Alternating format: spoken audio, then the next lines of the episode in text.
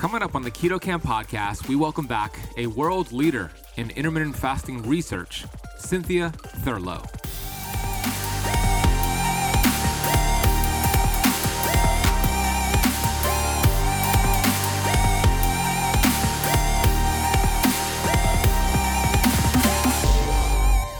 you're really not meant to eat all that frequently. And there's all these really cool things that happen in the body when you're not eating. And I, I think far too many people are fearful. You know, they're anxious, they get concerned, they get scared, they get frightened about what that process of not eating is going to feel like. And when they realize how good they feel, they're like, heck, why didn't I do this earlier? Like, what mm-hmm. were they so fearful of?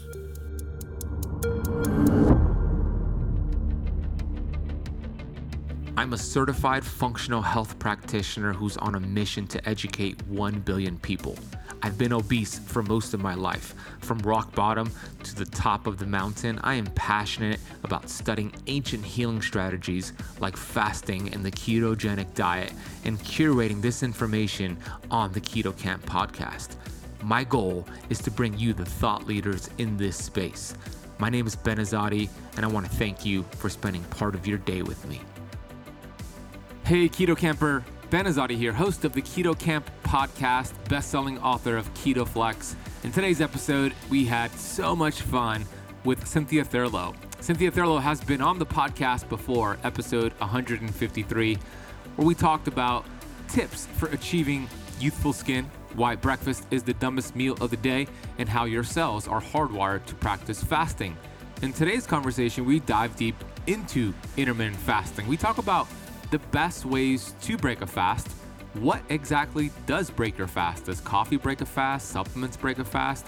Some of the fasting mistakes that we could avoid, the pitfalls out there, why you aren't losing weight with fasting, and how to overcome plateaus and stalls. Best supplements that support fasting, biohacking devices for health. We get into the continuous glucose monitor, or CGM. Cynthia and I both agree that a CGM is one of the best devices you can have to really see if your fasting and eating schedule and life in general is working for you or against you. So, if you want to really learn about fasting and how to take it to a new level, this is going to be the episode for you. Before I bring Cynthia on the podcast, I want to take a minute here to get to the Apple Podcast rating and review of the day. This is a five star review from Ducky Flap. I love the name, it's funny. Titled Informative and Positive. Love these podcasts so informative and interesting. Just started keto a month ago and bought Ben's book Keto Flex in conjunction with his podcast, and it's really helped me and my wife in making it to this incredible state of energy and health. I have just discontinued the asthma inhaler that I've been on for years. Thank you, Ben. That is incredible. Your story of getting off the inhaler for asthma that you've been on for years by following these ancient healing strategies is so inspiring. I hope somebody listening out there who might have asthma or some underlying condition, I hope you're hearing this. I hope you're hearing how amazing keto and fasting and these ancient healing strategies, what they can do for your health. Congratulations to you for leaving that review, getting the results. I'm glad you're reading the book, and I'm glad your body is healing.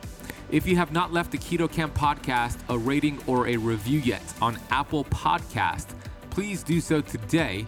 And when you leave that rating and review, take a screenshot of it and send that screenshot to support at ketocamp.com. And what we'll do, we'll give you a downloadable link for my Keto Flex cookbook for free. The Keto Flex cookbook retails for $21. You'll get it free just for leaving a rating and review of the show. So please do so right now. Send that over to support at ketocamp.com. Coming up very soon, I'm going to be hosting a free online web class, which is going to dive deep into my four pillars for achieving tremendous success with keto and fasting. On this webinar, I'm going to outline some beginner strategies, how to get into ketosis, the importance of electrolytes, the 2222 rule, how to test glucose and ketones, and I'm going to give you some advanced strategies for those who have been doing keto for some time and want to break a stall or just take it to a new level. We're also going to deep dive into fasting, the history of fasting, my three favorite fasting schedules, how to break a fast the right way versus the wrong way, and so much more. This is a free online masterclass that you could get registered for free right now by heading to ketosismasterclass.com. For those who attend the webinar, you're going to get some free gifts of downloadable guides to help you along your journey. Head to ketosismasterclass.com, check it out, and hopefully you head there in time because we do have a limited capacity of how many people we could get on the webinar. Head to ketosismasterclass.com. I always say structure trumps intention. You could have all the best intentions in the world, but if you don't have the structure in place, it's going to be very difficult to get the amazing keto and fasting results that you want. If you are on the go, traveling, and you don't want to think about what can you eat to help you feel satisfied and to help you continue getting results on your keto journey. For me, my structure when I'm on the go, when I'm traveling, and when I want to have something nearby that's a healthy snack, my go-to is Paleo Valley's beef sticks. Paleo Valley beef sticks are the perfect gut-friendly, clean protein snack for on the go. And if you have children, this is one of the best things to give your kids.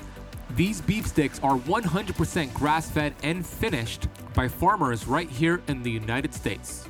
They contain naturally occurring probiotics, which helps increase the diversity in your gut.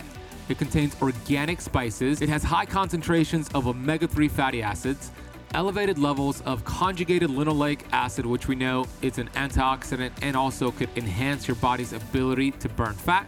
It contains vitamins and minerals, elevated concentrations of glutathione, which is your body's master antioxidant, and it's good for the environment. They have flavors that range from original to garlic summer sausage, regular summer sausage, jalapeno, teriyaki, and they also have turkey sticks available as well. They taste so good that I usually go through three or four, and I think I might set the record for eating almost 10 Paleo Valley beef sticks maybe somebody out there has eaten more than me in one sitting. You know, me and my fiance Natasia, we're always fighting over these beef sticks in our house. We go into the pantry and I hear her unwrapping it and I'm like, hey, are you eating one of my beef sticks? they are delicious. And since you are a avid listener of the Keto Camp podcast, we worked out an exclusive deal for you to get 15% off your entire order of Paleo Valley products. All you need to do is head to paleovalley.com Use Ben15, Ben15 at checkout to get 15% off. That is paleovalley.com, Ben15 at checkout. Okay, let's dive deep with the brilliant Cynthia Thurlow. Cynthia Thurlow is a Western medicine trained nurse practitioner and functional nutritionist who is passionate about female hormonal health. She believes that the inherent power of food and nutrition can be your greatest asset to your health and wellness journey. Cynthia Thurlow has an amazing TEDx talk on YouTube that has over 8 million views on the benefits of intermittent fasting. So here is Cynthia Thurlow. Hello. Thank you for that wonderful introduction. It's a pleasure to be back and always a pleasure to connect with you. It's always a pleasure. This is your second time on the show. You're actually on episode 153 where we talked about why breakfast is the dumbest meal of the day, how we are designed to go through periods of fasting and feasting, and some tips for achieving youthful skin. Today's episode, we're going to focus it on fasting, fasting mistakes, fasting supplements, fasting biohacks, and some cool gadgets and devices you've been using. So I want to start right here, Cynthia. Why do you love fasting so much? Why are you thought of as the world leader in fasting, specifically fasting for women? Why do you love it so much? Oh, goodness. Uh, I mean, I love it because it allows people to have some control over their bodies. I, I, think in so many ways, there's so many things going on in our lives that we feel are uncontrollable. And for many people, eating less often is a way to harness the intrinsic healing properties of the body, allow for more digestion, and a lot of anti-aging benefits. And so I, I, think people come to intermittent fasting out of curiosity about body composition and weight loss. And then I feel as if people stay for all the other benefits. But having worked in medicine for over 20 years, I can tell you that I don't think I found anything quite as powerful. And and to me, to not have to write a prescription, to not have to send someone for a test or a study, and to be able to teach them a strategy that they can use throughout their lifetime or be able to teach to their family and their loved ones. Um, it just propagates, and uh, you know you can't put a price tag on you know health and resiliency. And I think we're really entering a time where the outliers are really standing out. You know, we're coming out, hopefully, out of this pandemic wiser, stronger, healthier. And one of the ways that we can do that is to not buy into the concept that breakfast is the most important meal of the day and we have to eat frequently to stoke our metabolism and all other nonsense that we literally have been fed since we were children. Uh, so much of what we were taught is just wrong, totally wrong. Yeah, and there's a lot of money to be made by falling into that agenda of you got to eat every two to three hours. Breakfast is the most important meal of the day. Tony the Tiger says it's great. and a lot of dietitians and nutritionists still speak that language. So I know that fasting was a very powerful tool for you when you went through a health scare and you shared it on the previous podcast but i'd love for you to share briefly today with what fasting did for you when you had those challenges with your health yeah. So in 2019, I had gone on the very first trip with my husband, his very first business trip. I was able to accompany him on because my mom had retired and uh, came back from Hawaii. You know, tough life, right? Came back from Hawaii and I thought I got food poisoning. Well, I didn't actually get food poisoning. I ended up having a ruptured appendix with a slew of complications. Spent 13 days in the hospital, lost 15 pounds, looked like an emaciated waif. I didn't look healthy at all. But the one thing that my surgeon kept saying over and over and over again if you were the average 40 something in the United States, I'm not sure you would have made it. You know, if you were diabetic and obese and hypertensive and, you know, just had a slew of medical problems, I'm not sure you would have pulled through this hospitalization. So I do credit intermittent fasting on the back end for helping me stay metabolically flexible and very healthy and resilient and then I credit intermittent fasting, you know, once I got back to a point where I could safely go back to the gym because I had to go through a series of surgeries and procedures and to gain back 15 pounds of healthy weight, you know, not just gain back fat. When I got back to a point in time when I was able to get back in the gym and I could fast successfully again, I was able to do so and put on 10 pounds of muscle. And so I do credit intermittent fasting. You know, for all the boogeymen that are out there that like to say there's no way you can build lean muscle and fast, that's a bunch of BS. and so I credit intermittent fasting on the other side for continuing to allow me to thrive in middle age and serve as an example for people that you can be a healthy, fit 40 something and you don't have to eat snacks and mini meals and buy this garbage mentality of a highly processed diet, which is what the bulk of the standard American diet is. If you really focus on protein, healthy fats, giving yourself plenty of digestive rest, get plenty of sleep. It really is possible to harness lots and lots of benefits from fasting, irrespective of your age. So that's in a nutshell kind of my my journey in 2019 and I'm I'm grateful that it's now 2 years behind me and I'm now back to being able to eat vegetables which I wasn't able to do for a long period of time but you know, just acknowledging sometimes at different stages in our lives, we have to eat and adjust what we consume just based on what our body can tolerate. Absolutely. Yeah. And you and I both love fasting. We see it as such a powerful tool. We both utilize it and teach it. But with all tools, it's important to use that tool the right way. Uh, just like a chainsaw could get the job done and get you amazing results with that tool, a chainsaw could hurt you and do some damage if you don't know how to use that tool. So I want to focus the topic, at least in the beginning here, on mistakes you see with fasting. What are the top mistakes that you see out there with people who come to fasting and make some blunders with it? Yeah, I would say, and we were talking about this before we started. Um, a number one is the mindset. There are people who come to fasting because they want weight loss and they focus just on the weight loss. And if they don't get instantaneous results, there's something wrong. They're doing something wrong. You know, it's this scarcity mindset. You know, I always say, you know, when to focus on things beyond the scale victories, you know, non scale victories.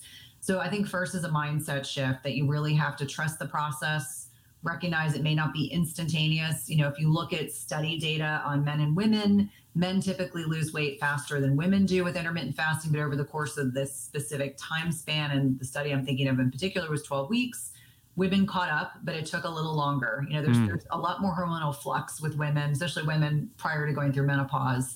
So I think, you know, the one that I think of most is the fixation on weight, mm-hmm. which is a byproduct of the way that we have been conditioned to believe in society that weight loss should be fast and quick and painless and we take a pill or a potion of powder and it's going to happen instantaneously and then what they don't mention is oh by the way that weight's going to come back and then some you know the yo-yo dieting which is what a lot of people deal with so that's number one so what are what are some non-scale victories before we go on to number two Yeah, I would say digestion. Like people just say I have less bloating.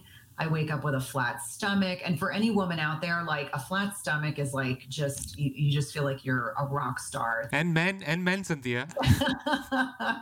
I would say that's number one. Oftentimes people sleep better, they have more consistent energy. They just feel like they make better food choices because they're not trying to cram a bunch of calories in. Mm-hmm. Uh, and, and I don't like to think of food as calories, and I don't buy into that mindset of calories in, calories out. But you know they're they're much more conscientious about how they choose to break their fast how they choose to fuel their body during their feeding window.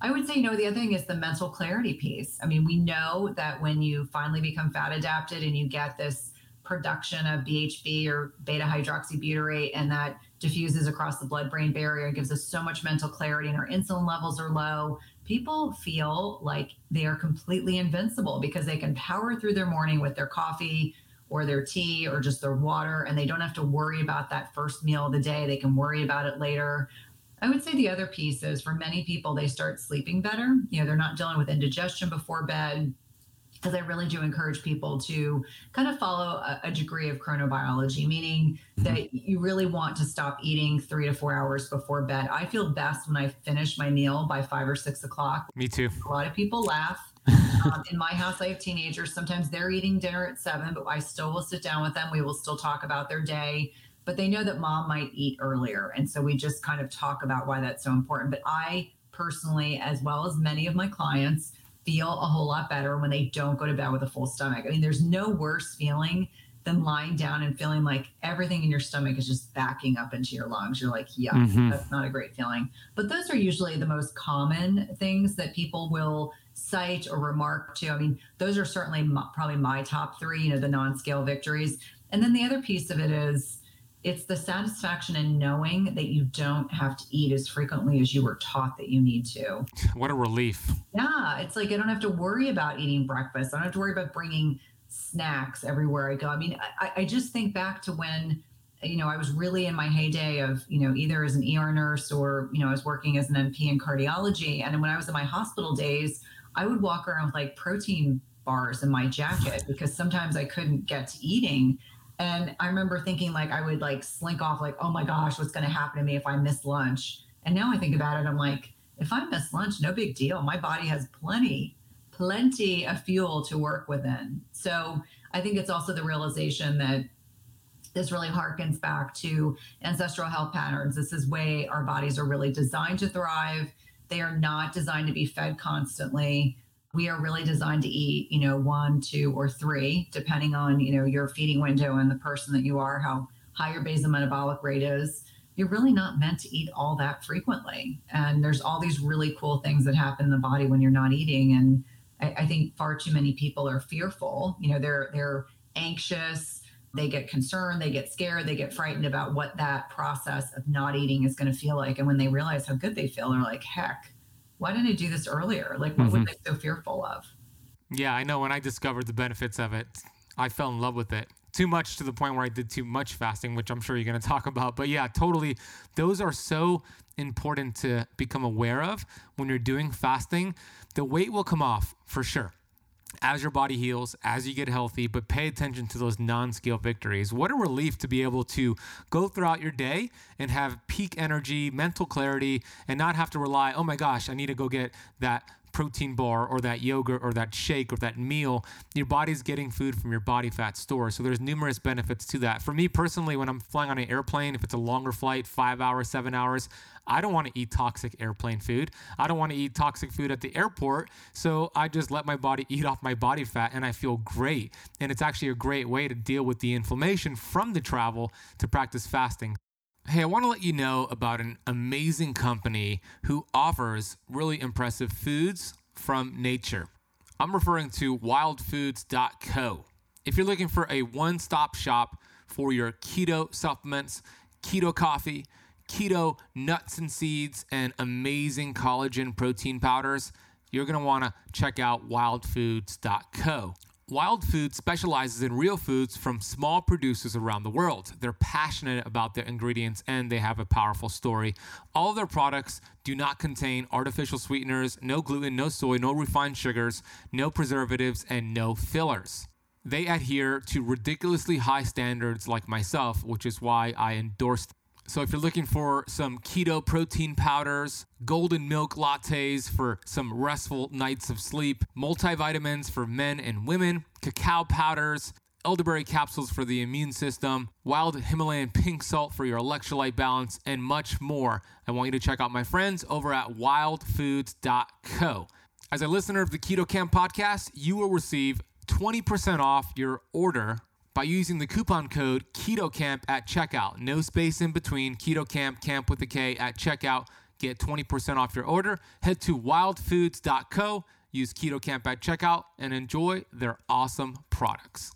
So go ahead. Those are numerous benefits. You were getting on to the uh, second mistake people make. Yeah, I would say you know the other one of the one of the other big ones that I see is that people will either break their fast with something very carbohydrate dense and then they feel crummy or they will overeat because they're so hungry they'll push their fast you know way longer than they should have and this happens a lot with the newbies a little bit of experimentation yep. and then they're not hungry for another meal and mm-hmm. so i always remind people that you know if you feel the desire to like eat everything in sight sometimes that can be you know, harkening back to, you know, the amygdala will override the prefrontal cortex in our brains and our, our body's thinking, I'm not getting more food. So I need to eat all the things. And I actually had an interesting conversation with Dr. Glenn Livingston about exactly this. Like, why does that happen with fasting?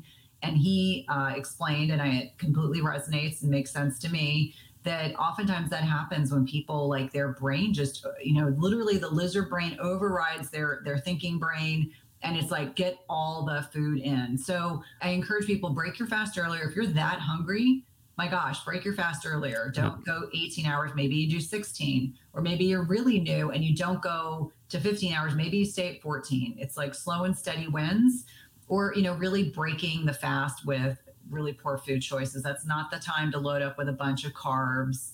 I generally encourage people to do something light. Like lately, I've been doing more kind of high quality smoothies with some protein and some healthy fats. And then I'll eat a meal meal like two or three hours later. And that's been working really well for me. What type of protein do you, do you put in your smoothies? What, what protein do you like? Well, I'm dairy free. So I do, I, it's actually my protein powder. It's a bone broth protein. So I kind of alternate between that and a product by Younger, you know, Dr. Younger, which is rice based protein. Obviously, if you're non dairy, trying to navigate the world of protein powders can be kind of a joke. And so I try to alternate, you know, between bone broth protein with collagen peptides, so that will kind of bump up some of the macros. I'll do the younger product, which generally tends to have a little bit higher carbs, not much. I think it's like 10 grams for the serving. And depending on what day it is, some days it's a higher carb day, sometimes it's a lower carb day. And sometimes I add fats and sometimes I don't. Sometimes I'll add low glycemic berries, sometimes I won't. Um, I always use coconut milk because, again, I'm a dairy free. I try to limit my use of nut milks just by virtue of the fact that I, I was oxalate intolerant um, mm. after my healthcare hiccup. And so I try to be really deliberate. If I'm going to have nuts, it's going to be like macadamia nuts that are salted, which I love. I might have them once or twice a week. I just have to be really con- kind of conscientious because I don't want to get that gut inflammation rolling again. And in my smoothie, I will put things that I'm, I'm working, I'm still working on gut health two years later. I have to remember I got six weeks of antibiotics and antifungals, and my body just got hammered with things that, you know, definitely disrupted the gut microbiome. So right now I'm doing a lot of L-glutamine, I'm doing L-carnitine, I'm doing branched chain amino acids, a few other things in my smoothie just to kind of get, you know, kind of topping things off. And then I will have that and move on. But I also enjoy having salad or fermented foods. Like I am a big proponent of fermented vegetables and and that's also something that is light and nourishing with some light protein. But i encourage people to really experiment. But you don't want to overwhelm your system. It's not the time to sit down and polish mm-hmm. off a pizza. It's not the time to sit down and you know eat a really carbohydrate dense meal because it's going to spike your insulin response. And and what we're trying to do is kind of mitigate that first meal. We know obviously it's carbohydrates and protein are going to have the largest impact on uh, insulin secretion. Healthy fats are going to have a more negligible one. There are even some healthy fats that have a very negligible amount, you know, like MCT oil. But you know, with that being said, one of the other problems I see is that people either go way too long to break their fast or they break it with the wrong foods. I would say third, women that are still getting their periods really have to be cognizant of when they're getting ready to have their menstrual cycle And so three weeks out of the month, I don't really, uh, well, I, I, of course I do care, but um, I always say, you know, kind of all bets are off. You can try different strategies, you know, the first three weeks of your cycle, but when you get, you know, five to seven days preceding your cycle, you really want to limit fasting. You do like a 12 or 13 hour digestive rest, time restricted eating concept, you know, really being cognizant of the quality of your macronutrients, you know, a little higher carbs, a little more insulin sensitivity. And I would say one of the other things that I see is that women oftentimes are constantly comparing themselves to men. Mm. I'd like to remind them that menopausal women and men know they are not the same gender, but their hormones are a little less fluctuating. And so menopausal women and men generally have an easier time with fasting than cycling women. And certainly women south of 35, when they're at peak fertility years, have to be a little bit more careful. So if they're very athletic, I actually have a woman in one of my programs right now, and we had to have a sidebar discussion. And I said, The days you're training, I do not want you fasting. Mm. I just don't want you fasting. But, and then you're in this nebulous period of like 35 to 45 when women are in perimenopause and it's a very special time because some people tolerate fasting and other people don't. So I kind of remind people that depending on where women are in their lifetime, fasting can either be easier or harder, a little more complicated, a little more nuanced. They have to, you know, be kind of fluid in terms of their schedule and their macros. So those are typically, you know, some of the more common things I see. The other thing that I really think is critically important, irrespective of gender, is the sleep piece. And I mm. tell people all the time if you cannot sleep through the night, please do not add in intermittent fasting. And people, this triggers people in very unpleasant ways on social media. But I have to remind them like, sleep is foundational to our health. If you cannot sleep through the night, please do not add another stressor to your body. And this usually is in the context of the person who is desperate to lose weight. Doesn't give a fig that they're not sleeping, wants to overexercise, over restricts their calories. And I'm like, your body is under so much stress. It's saying, I am in a famine. I am not going to get rid of one pound. I'm hanging on to everything I can. And so that's always in the context that we have to be kinder to our bodies. It is really, really important that we are cognizant of the impact of all those lifestyle choices on how our body perceives this additional hormetic stress. And I'm sure that you probably talk a lot about this, you know, not only yourself, but with your guests. But hormetic stressors, there's a very fine balance between too little and too much. You know, we need some stress in our lives because that keeps us resilient, but too much is going to be problematic, and too little makes us too comfortable, and too comfortable makes us fat, tired, and lazy. And mm. I use those terms. I'm just saying we don't want to be too comfortable. We want to make sure that we move our bodies, that we don't eat too often, that we get good quality sleep, we manage stress, really critically important. So that balance is obviously different for each one of us, but the not sleeping piece is a non-negotiable. And in fact that oftentimes is like one of those things where i'll say to people i just think your body's telling you right now it is not the time to fast. And if you're doing really well with sleeping and all of a sudden you start fasting and you think you're a rock star and you're doing it for weeks and all of a sudden your sleep is terrible and you're waking up in the middle of the night and you're hungry i'm like okay let's back it up. Let's look at you know what did you eat for dinner? What did you have for lunch are you over exercising if we can't get the sleep dialed in then you need to stop because your body's saying hey time out this is not working for me so really being attuned to your body is a really critical piece to success and oftentimes when people are trying to push an outcome, it goes back to that first thing that we talked about. When people are trying to push an outcome, whether it's weight loss, etc., you know, their best friend, husband, significant other fast, and they fast like easily and effortlessly. Fasting doesn't necessarily work for every single person. Perhaps at certain times in our lives it can, but it may not work for every person throughout their lifetime. They may have to have times in their lives when they need to take a break.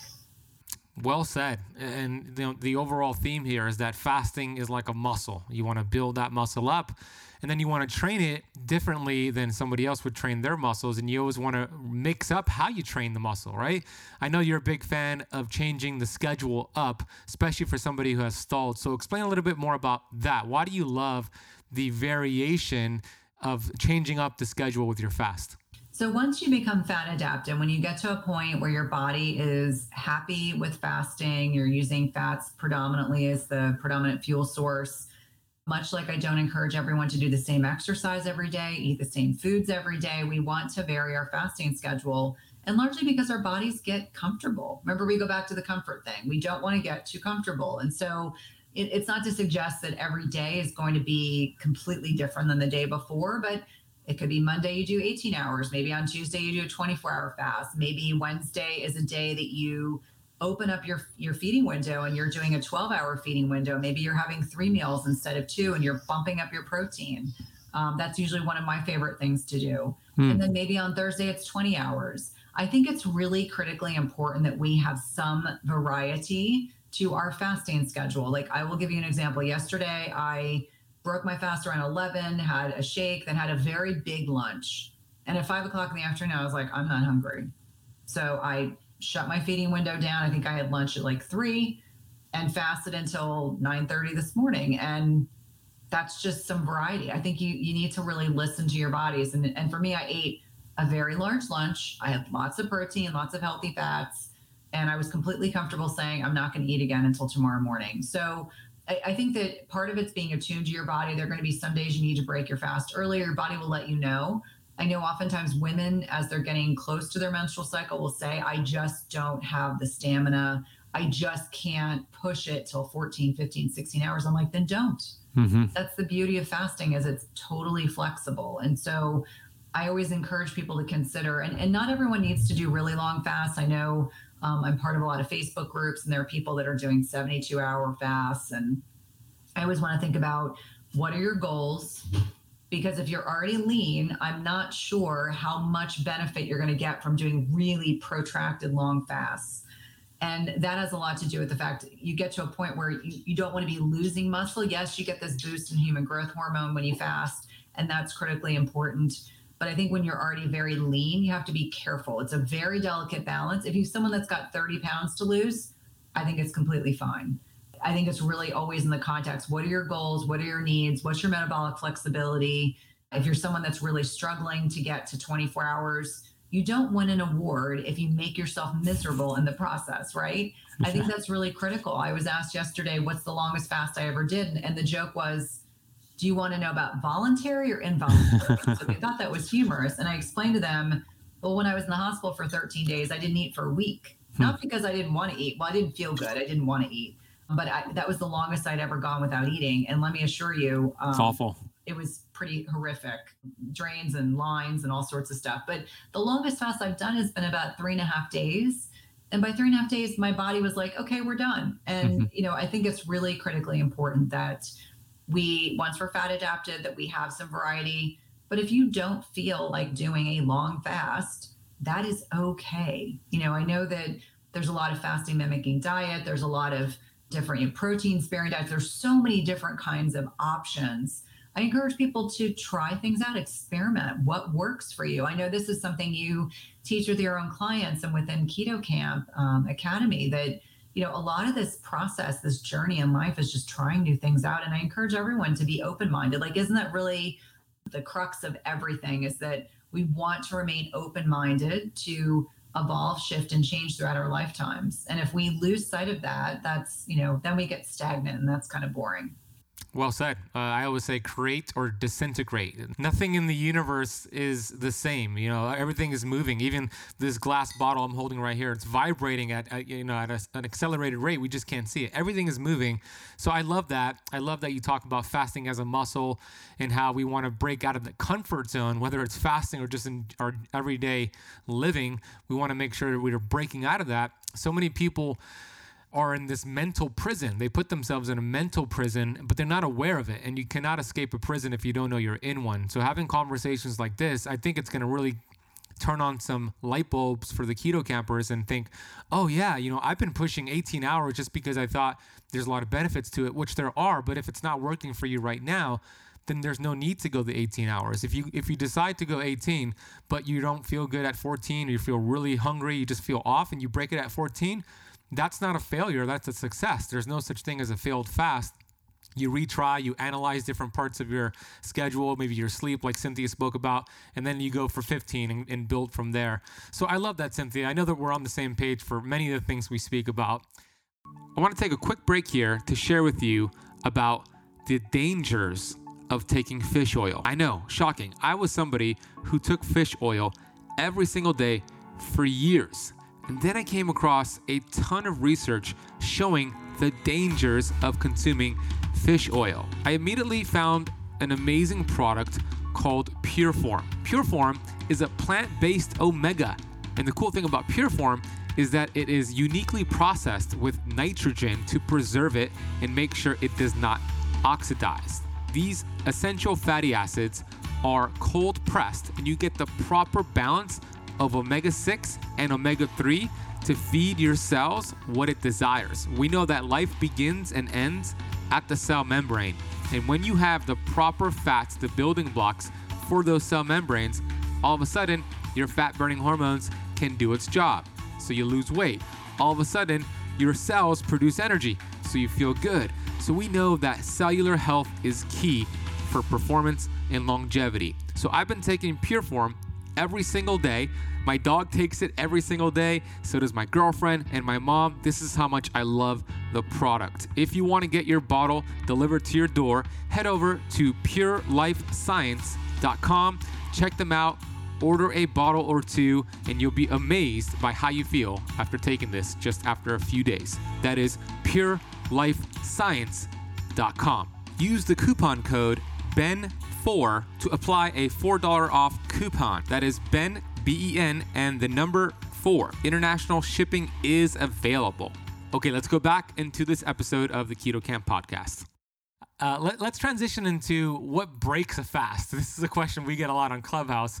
What are some of the things, liquids, that break a fast, Cynthia? Mm, well, uh, I, I'm a proponent of clean fasting and, and just really so that people understand yes, there could be a lab rat that consumes a certain type of sugar, but that doesn't mean that there's not evoked a, cephalic phase insulin response in our mouths when we consume sweet things. So I like to think about sugar sweeteners. I like to think about natural flavors in sodas, even if there's zero calories. I think about, and I know this will trigger people. I think if you're trying to lose weight, the concept of consuming fatty coffees is not a good idea.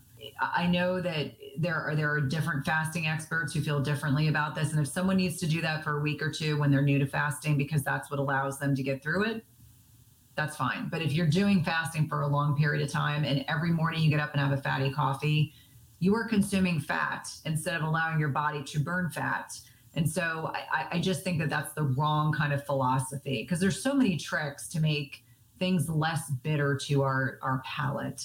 And so I think about sugars, I think about creamers, I think about copious amounts of fat. So that could be butter, that could be, you know, a lot of MCT oil, it could be coconut oil, it could be grass fed butter, ghee. I mean, sometimes people, when they tell me what they put in their fatty coffees, I'm like, I wouldn't eat all day if I had that much fat. I mean, and that's probably because I'm I'm a woman.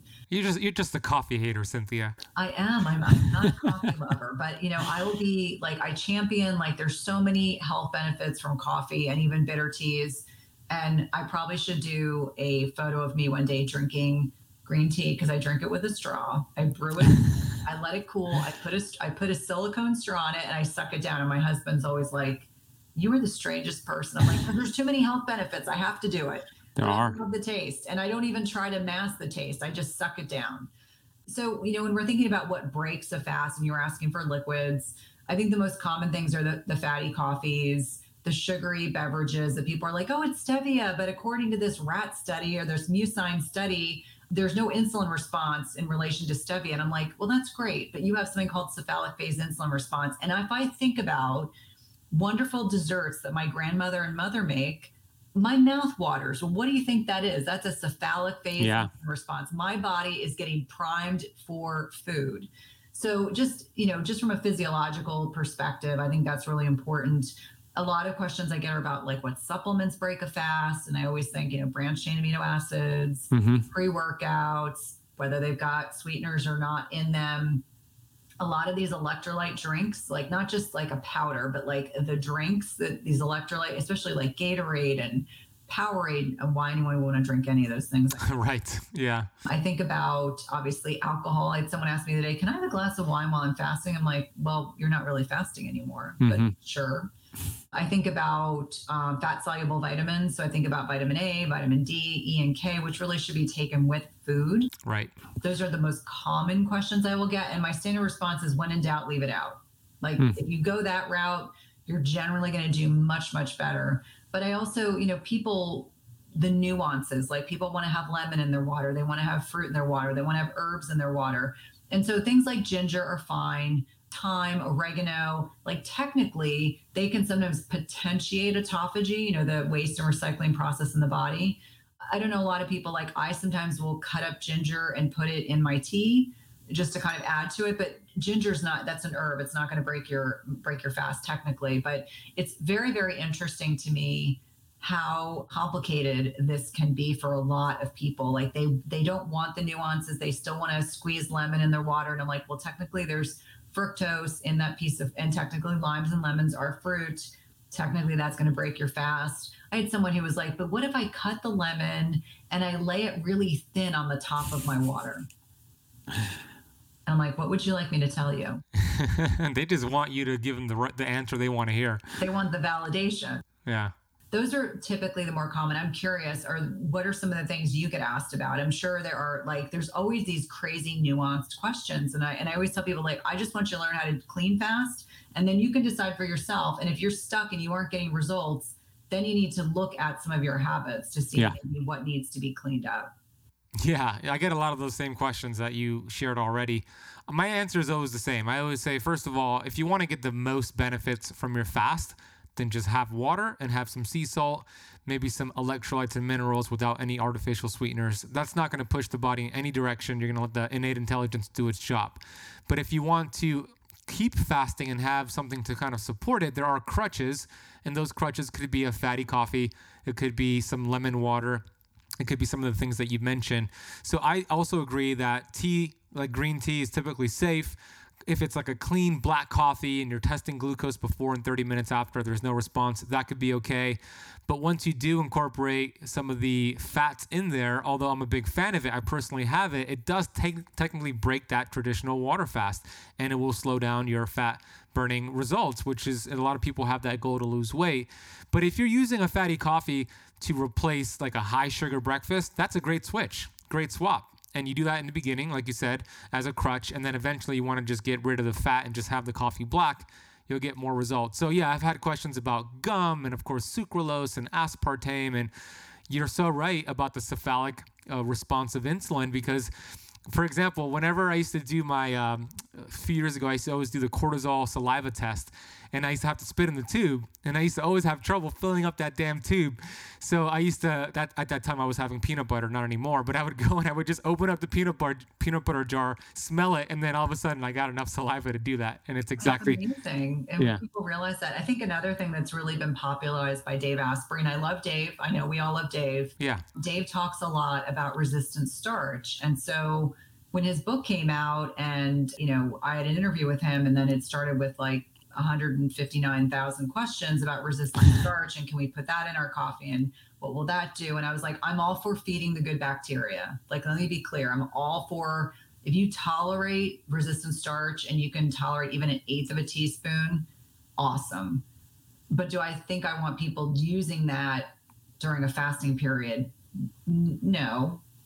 I, I generally don't recommend that as a practice. Do I think it's fine during a feeding window? Yes and so this is one of those subtleties because I'm sure it will come up. If not like immediately now, it will come up after the fact. And so I just remind people I'm like, we have to meet people where they are. Mm-hmm. And if someone's coming from being a couch potato, eating a standard American diet, and they want to do better, I'm all for helping them create strategies that are sustainable with the understanding that at some point we got to rip off that band-aid. Mm-hmm. you know we got to the fatty coffees the resistant starch i mean so that they feel full. Um, and dave made a really good point and and it actually warmed my heart a little bit onto this concept. Meaning when dave said you know when i was 300 pounds there's no way i could have gone from eating the way i was and then like fasting for 18 hours. And i was like dave you bring up such a good point and I think for so many of us, we forget how hard it is to take that first step towards yeah. enacting change. That I want everyone listening to understand that wherever you are in your journey, we will find strategies to help you make that transition. But from the context of clean fasting, you know, as I always say, like the ivory tower, like years ago when I was in graduate school, and we used to like look at our professors and we'd get so irritated with them. We're like, you're in the ivory tower, you're not in real life. But in real life, we have to acknowledge that sometimes we have to bend the rules a little bit so that people will get to a place where they're making better decisions and they don't feel like they're so deprived. And so, if you're doing that as a transitional period, I think it's fine. But at some point, you got to rip the band aid off. And that's the reality of the situation. Yeah, well said. Take off the training wheels eventually. But they're a great crutch in the beginning. You got to meet the person where they're at. If you're anything like me, you probably spend some money each month on your supplements. But what if you're still tired and you just don't feel 100% well? Well, there could be a deficiency. What if there was a way to know if you were actually absorbing your supplementation or not absorbing, and maybe you're taking too much of something? Well, what I'm bringing you today is a chance to accurately test all of that. In this case, I'm talking about upgraded formulas, upgraded hair test kit, and consultation and once you uncover these hidden deficiencies, you could get rid of these symptoms you might be experiencing that might be affecting your thyroid, adrenals, or much more. Upgraded Formulas is a very cool company. I interviewed Barton Scott, who is the founder and chemical engineer who helps craft all their supplements, and they have this really cool upgraded mineral deficiency analysis. So say goodbye to blood and urine tests, which typically indicate short term results hair is the best identifier. And you could get that hair from your head, armpit area, or even pubic area. And you'll receive a consultation with a member of Upgraded Formulas to help discuss your results. And it's very simple collect your hair sample, send it in, and get your results fast. We've worked out an exclusive deal, Keto Camp podcast listeners, to receive 10% off your order. Head to upgradedformulas.com, use the coupon code BEN10 at checkout to get your hair mineral kit and any other supplements that you could find on their website. That is upgradedformulas.com. Use the coupon code BEN10. Uh, next question I have for you is this, and let's finish with something we spoke about on Clubhouse on, on last Monday, which was biohacking devices. I know we're going to do a Clubhouse stream about that, but what are some of your favorite devices that you use to really biohack your health and get some feedback? Yeah, I would say uh, starting number one with a continuous glucose monitor. And I recognize that that can sometimes be an ex- inexpensive. If you're if you're not pre-diabetic or diabetic sometimes your your insurance carrier or your healthcare provider will not write for one. There's always workarounds to that. I always say don't go out to dinner twice a month and you know that will pay for yeah. your cgm or practice fasting in the morning right? Right exactly. So you're you're buying less food unless you live with teenage boys like that's a whole separate that's a whole separate problem. I think having a continuous glucose monitor is by far the most valuable investment I made in my health in the last six months. I actually had to take a break because I had done it straight for three months and I was getting to the point where I was constantly scanning and scanning and scanning. But what it can show is even in metabolically flexible people, there might be foods you're eating. You don't feel bad. You're not getting sweats. You're not mm-hmm. shaky. You're not anxious. You don't feel bad. And your blood sugar goes way too high. Like, I, like plantains? Plantains. I love plantains. I was so sad. And then I kept like I tried them like five different ways, and every time my blood sugar went to 160. Crazy. Yeah, and for anyone who's watching, like you don't want it above 140, and really you don't want a blood sugar spike of greater than 30 when you eat a meal. Yeah. And and so like the higher the spike, oftentimes the you know the greater the response, and that's not necessarily a good thing. So for me, it was very valuable to kind of rule out foods of which thankfully there weren't many foods that I should not be eating, and kind of validated some of the practices I, or some of the food choices I was making. So I think a continuous glucose monitor is a great first step. If you're if it's not in your budget, you know, doing a glucometer, checking your blood sugar before you eat.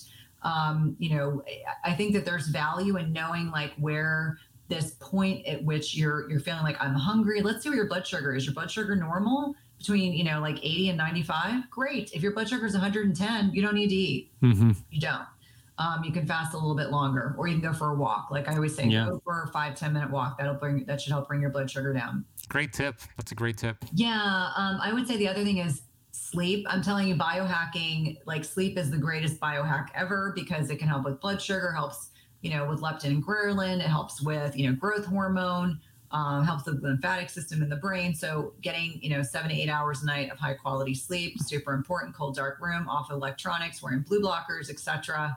I also wear a super sexy silk eye mask now. I always tell nice. Myself, Did you ever think blue blockers, silk mask? This is like. Do you mouth tape at all at night? Have you experienced with that? The, the, my silk eye mask I wear all night long because I'm really sensitive to light. I think it's the middle aged woman's like it's just totally not fair that all of a sudden I'm like light sensitive. I used to just fall asleep and then I would wake up and it was like nothing happened in between. I would just effortlessly sleep. And when I hit perimenopause, it was like, nope, that doesn't mm. happen. Now it's like planes, trains, automobiles doing all the things. Um, just, no, what, what I was saying was um, mouth taping. Do you, do, do you, have you ever done that? I have not because I'm actually not a mouth breather. That's good. Enough. Yeah, I think yeah. that's really been helpful and I had a whole discussion with my dentist, and she was saying, you know, usually she can see the shape of someone's mouth and whether or not they're obligate mouth breathers. I do have one of those devices to like tape my mouth shut. I probably should try just to see what it does. Um, but I also don't snore. I'm just kind of like one of those weird people. That's good. Your your husband's happy about that. well, he but he snores sometimes. Uh, bananas. I'm like Seriously? he needs he needs some mouth tape. Yeah, yeah. Well, I'm, gonna, I'm gonna. In fact, I'm gonna give him this little device. There you go. my biohacking box. I would say the next thing that I'm loving is the Apollo Neuro. Are you familiar with it? No. I wear it on my ankle, but you can wear it on your wrist. And so um, it actually like vibrates. And so it sounds like it wouldn't do much of anything, but it was designed for people that have PTSD. So tapping or cognitive mm. behavioral therapy, it's just very gentle tapping. And so you would think like, how, what does that do? Well, one of the best markers of metabolic flexibility is like heart rate variability. And so we want to have heart rate variability. We want to try to keep ourselves more in a parasympathetic rest and repose state as opposed to a sympathetic, like we're being chased by a saber-toothed tiger state. And it's not like we're always we're in one in one or the other. It's this like kind of nuances back and forth. And so in the past 13, 14 months, I think most people have been more like, I'm being chased by a saber-toothed tiger. There's a lot of yep. stress going on so there's all these different programs. Like I said, I wear it on my ankle, but I sometimes remind myself it looks like I have a home monitoring device, like on parole. So would, That's what I thought of when you said you put it on your ankle. First thing I thought of. Oh, but I was pointing it out the other day. I was like, this is not a home monitoring device. This is my Apollo Neuro. And people were like, yeah, sure. what did Cynthia do? no, but what's really cool is like I wear it during the day and it can be stimulating. It can be like I wear it, I will turn it on before I go to sleep it's really very relaxing and it's very gentle. And so the feeling is you wear it for 30 days and then you kind of map out your heart rate variability. And so being a gigantic dork that I am, I'm mapping out my heart rate variability, which even after four days, of wearing it, I'm noticing it's the the trends are like improving already, and my sleep quality has been better. And so, what's your average your average heart rate variability? It's in like the 80 to 90 range. That's pretty good. Yeah, which is pretty good. And so I'd like to see it a little higher. Like I know some, some people say 60 to 120, but you know, like 80 to 120 is better. I don't know what have you read?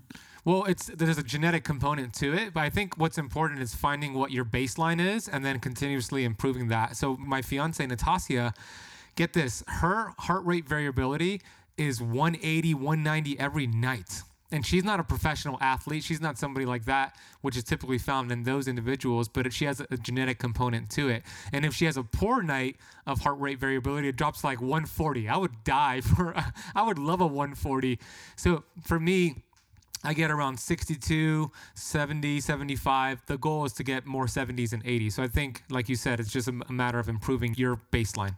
Yeah. Well, and, and it's interesting to me, you know, with my background in cardiology, initially I was like, what is this? You know, what is this marker? And so the more I learned about it, I was like, oh, it's, you know, heart coherence and, you know, really kind of balancing the autonomic nervous system. And so the Apollo Neuro is like my my super cool fun thing right now that I'm really enjoying. Cool. Um, I would say there are other devices like the Lumen, which is looking at you know metabolic flexibility. And I absolutely love the Lumen people, but I've had really bad luck. Like my lumens keep dying. It isn't happening to anyone else, but mine keep dying. And it's like we've had the outlet looked at. I've been putting it on the same surge protector as my computer. Wow. so I, I, think there's something wrong with me. Yeah. User error. Yeah. Well, now, but it's so easy to use. That's it's, and it's like, they're like, did you drop it? Did you put it in water? I'm like, no. Um, Interesting. But I think the Lumen is a really great hack. And for a lot of people that are trying to figure out, like, am I predominantly carb burning versus fat burning? Really super helpful for that. We want to be flexible. We don't want it to be like rigid. And it'll give you an approximation of how many fats and carbs you need each day or protein. And so for a lot of my clients, they found that super, super helpful. I would say that's another one. I don't have an Oura ring because I actually, if you see, I, am married, but when I'm home, I don't like to wear things on my fingers. I, and I only wear a watch and just earrings because I feel like I wash my, I think it's from years of working in healthcare. I wash my hands ah. so much that I just don't like having extraneous stuff on unless I'm going out. But those are like several things that people can do. But you know, if but nothing else, glucometers are very affordable. It's usually the strips that get expensive. You can tape your mouth shut. There's a really great book. I don't know if have you interviewed um, James Nestor yet? No. He's like on my like wish list of people that I hope to eventually interview. But his book Breathe was incredible. Mm. It's like I've never thought about breathing as much as I have since reading that book. But really thinking about the ways that technology can be beneficial. Like we turn off our Wi-Fi at night. I just think it's really like I, I think about just getting sunlight exposure is a great biohack. You know, first thing in the morning, 10 to 15 minutes without sunglasses. So you don't necessarily have to buy a lot of expensive technology.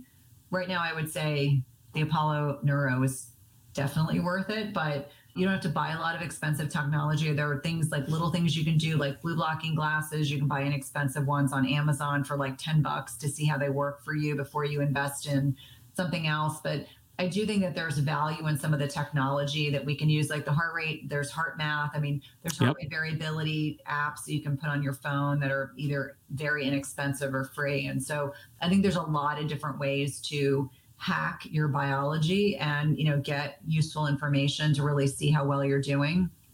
And then obviously, fasting is another one that yeah. is, doesn't it's cost free. anything, but yeah. be really incredibly valuable. That's awesome, Cynthia. What do you want to share with the audience? I know you have a new book that's coming out. You do fasting masterclasses. So share where they can learn more about your work.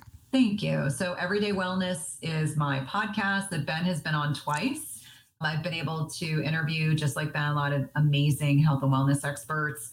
I'm all over social media, predominantly on Instagram and Twitter, and I've got a I've got a free Facebook group called Intermittent Fasting Lifestyle backslash my name.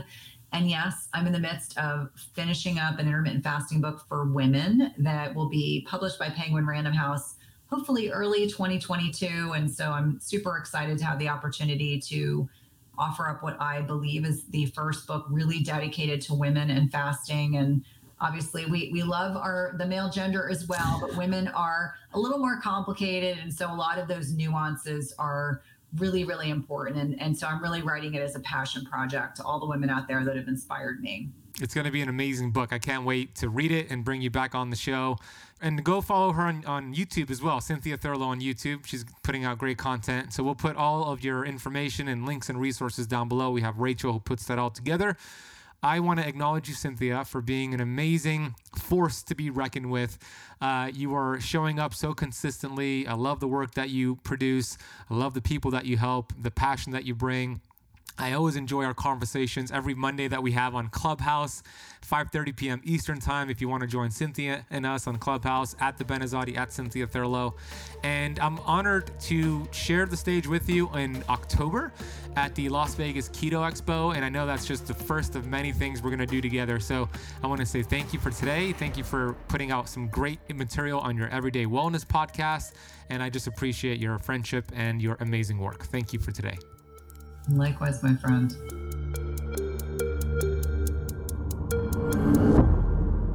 I really hope you enjoyed that conversation with Cynthia Thurlow. Me and Cynthia go on Clubhouse every Monday at 5:30 p.m. Eastern Time. And guess what? This episode just got released on a Monday, meaning we will be on Clubhouse today for listening to this show on the day of the release. If you're on Clubhouse, go check us out. My Clubhouse handle is at the Benazadi, and Cynthia's is at Cynthia Thurlow. 5:30 p.m. Eastern Time today, which is 2:30 p.m. Pacific Time. We go over a specific topic, and today we're going to be talking about the conversation we had on this podcast. We're going to take it to a deeper level. So if you want to join the conversation, ask us the questions, and have some good times with us, head to Clubhouse, get the app on your phone, look for me at the Benazadi at Cynthia Thurlow, and we can't wait to have that conversation with you. Go check out Cynthia Thurlow. Go get her podcast downloaded on your phone. It's the Everyday Wellness Podcast. I was blessed to be a guest on her show a couple of times. She's also in the process of writing a new book, so stay tuned for that. Go to her website, cynthiathurlow.com. Check her out on her social media platforms. She's doing incredible work out there into the world. Just a reminder that we are a few days away from our keto and fasting masterclass, which is 100% free. And you can get registered by going to ketosismasterclass.com. If you have not left the show a rating or a review yet on Apple Podcasts, please do so today. It'll really help the show grow and get into the hands of more people. Text this episode to a friend, somebody you know, post it on social media. Let's get the word out and change more lives. Thank you so much for listening to the entire episode of the Keto Kamp podcast. I'll see you on the next one.